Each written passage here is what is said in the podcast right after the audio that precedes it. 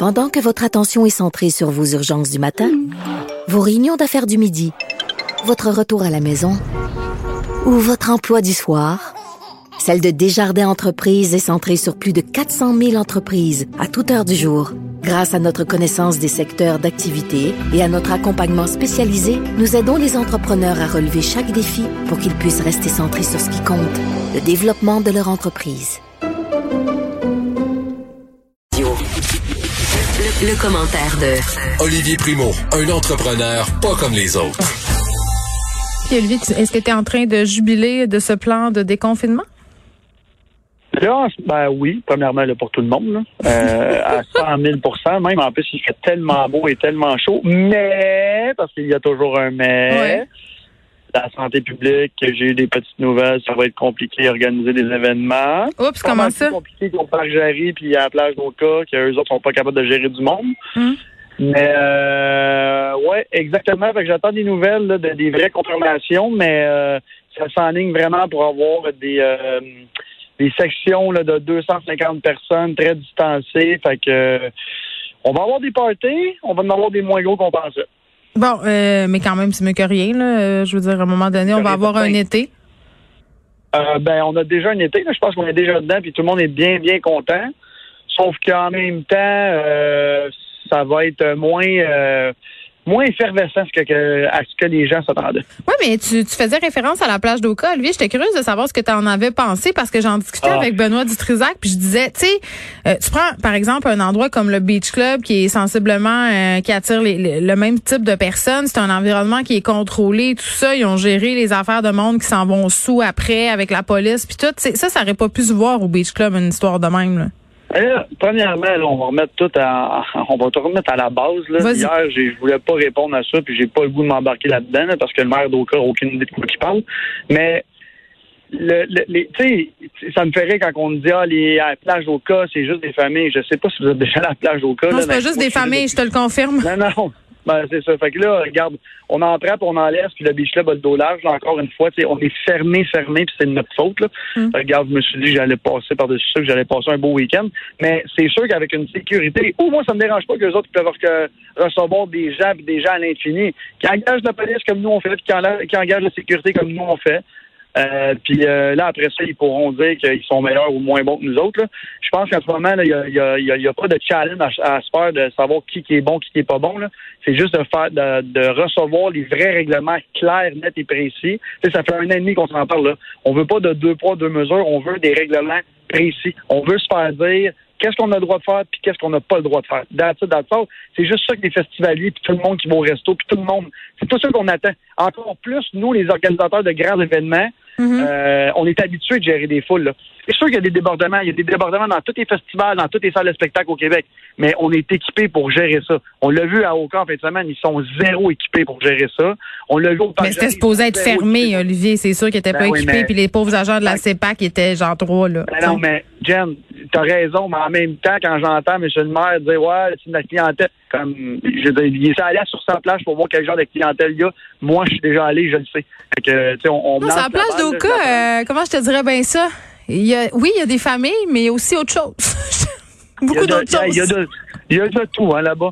Oui, exactement. Euh, hey, Olivier, j'étais curieuse parce que tantôt, je parlais avec euh, Victor Henriquez, qui est un spécialiste en gestion de crise, relations publiques, par rapport euh, à Denis Coderre puis sa campagne là, euh, à la mairie.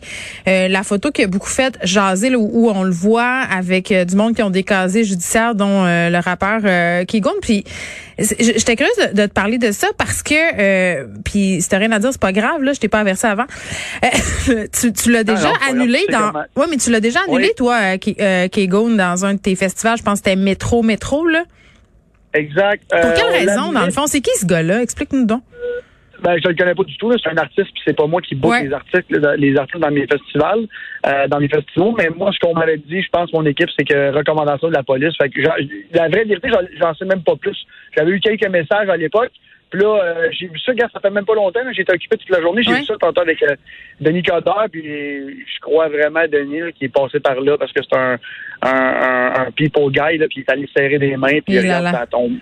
Fait que, ouais, ouais, c'est sûr que ça, lui, ça tombe mal, là, mais en même temps, c'est une gestion de crise. Il a effacé, il a dit qu'il ne connaissait pas. Euh, je connais pas les gars, je connais pas l'histoire du tout. Là, fait que j'ai vu ça là, de, de haut, là, mais. Euh, il a dit que c'était son rappeur préféré, en tout cas. Donc, je sais pas, là, mais peut-être qu'il y avait. Ouais, il avait ouais, oui, oui. il avait dit que c'était un de ses rappeurs préférés. Fait peut-être qu'il a dit ça en l'air ou peut-être qu'il n'a pas fait les, les, fait les vérifications nécessaires, mais c'est plus sur l'après, moi, que j'ai des doutes que sur la photo en tant que telle, parce que c'est vrai que sur la photo, tu sais, t'es un politicien, tu vas dans un parc, tu vas prendre en photo, tu vérifies pas nécessairement le background des gens avec qui tu te fais prendre en photo, mais quand tu te promènes avec une photographe professionnelle, il y a des affaires, il y a des affaires là-dedans qui me laissent circonspect, disons-le comme ça. comme, comme je te dis, je, je, je l'ai lu de, de, de loin. D'un œil distrait.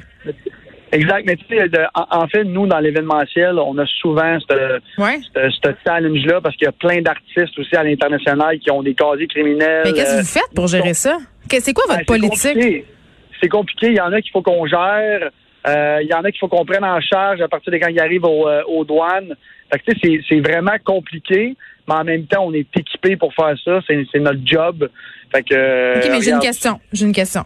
Mettons là, puis euh, on nomme aucun nom là, c'est pure spéculation. Mettons que tu veux inviter, je sais pas moi, un Ben ou un, un Désir, peu importe là, euh, finalement tu te rends compte que euh, cette personne-là, elle a des un casier judiciaire pour tel type de crime ou whatever. Y a-t-il une limite? Y a-t-il un moment où Olivier Primo se dit ben moi ce gars-là ou cette fille-là, je la veux pas dans mes événements, je suis pas ben, intéressé.